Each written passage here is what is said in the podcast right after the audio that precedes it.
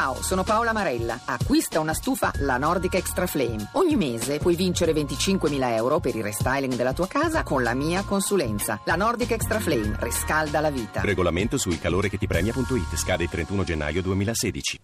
Pezzi da novanta.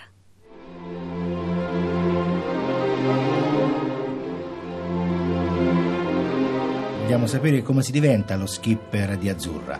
Significa avere la fiducia di, dell'equipaggio che ti sta attorno, e per avere questa fiducia bisogna sbagliare poco. Eh, questa è la qualità che deve avere uno skipper. I nostri mari sono adatti alla vela? Sì, sono adatti perché permettono di andarci senza eh, molto dover imparare. Andare a vela nella Manica oppure in Nuova Zelanda vuole dire rischiare se non si sa, se non si è esperti, se non si ha imparato da qualcun altro. Noi invece piano piano possiamo imparare anche da solo, perché i nostri mari sono molto più, virgolette, buoni, chiuse le virgolette. Il mare sembra tanto bello, ma spesso nasconde insidie e pericoli.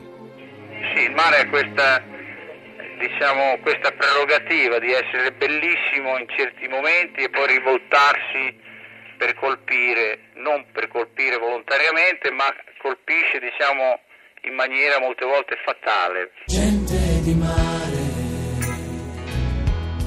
che se ne va dove gli pare, dove non sa. Gente che muore di nostalgia, ma quando torna dopo un giorno muore per la voglia di andare via. Abbiamo in linea un altro ospite d'eccezione, lo skipper di Azzurra, Cino Ricci. Buongiorno Ricci. Buongiorno, buongiorno a voi gli ascoltatori. Allora, uno sport bellissimo, non c'è dubbio, ma eh, anche oggettivamente costoso quello della vela, a meno che uno non dia una mano come ospite sulla barca di un amico, è così?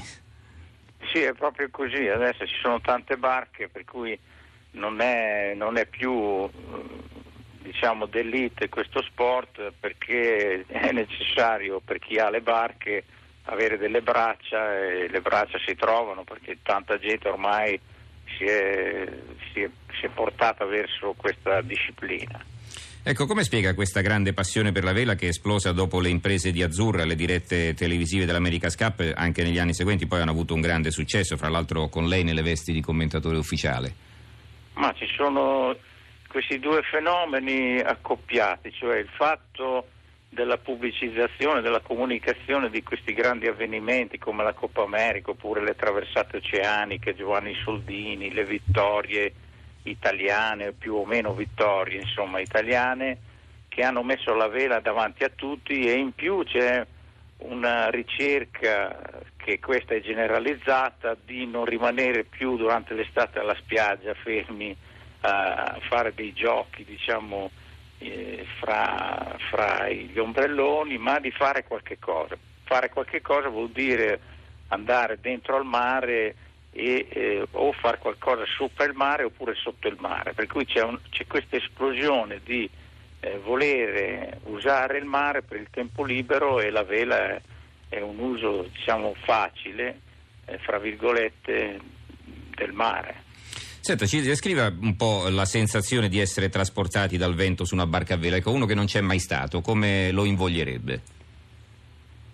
Ma invogliarlo bisogna portarcelo, perché le sensazioni che si hanno sono difficilmente descrivibili. Io in, nella mia carriera ho portato moltissimi, moltissima gente per la prima volta, e le sensazioni che si hanno la prima volta si possono descrivere soltanto da chi direttamente le riceve queste sensazioni. Diciamo che è difficile, bisogna metterlo in condizioni che lui goda del primo momento in cui incontra la vela e il, ma- il mare con la vela, perché eh, eh, è indescrivibile il fatto di essere trasportati col vento, il fatto di essere su un mezzo che si muove praticamente senza che noi riusciamo, che Chi, chi ci va per la prima volta riesca a capire come fa.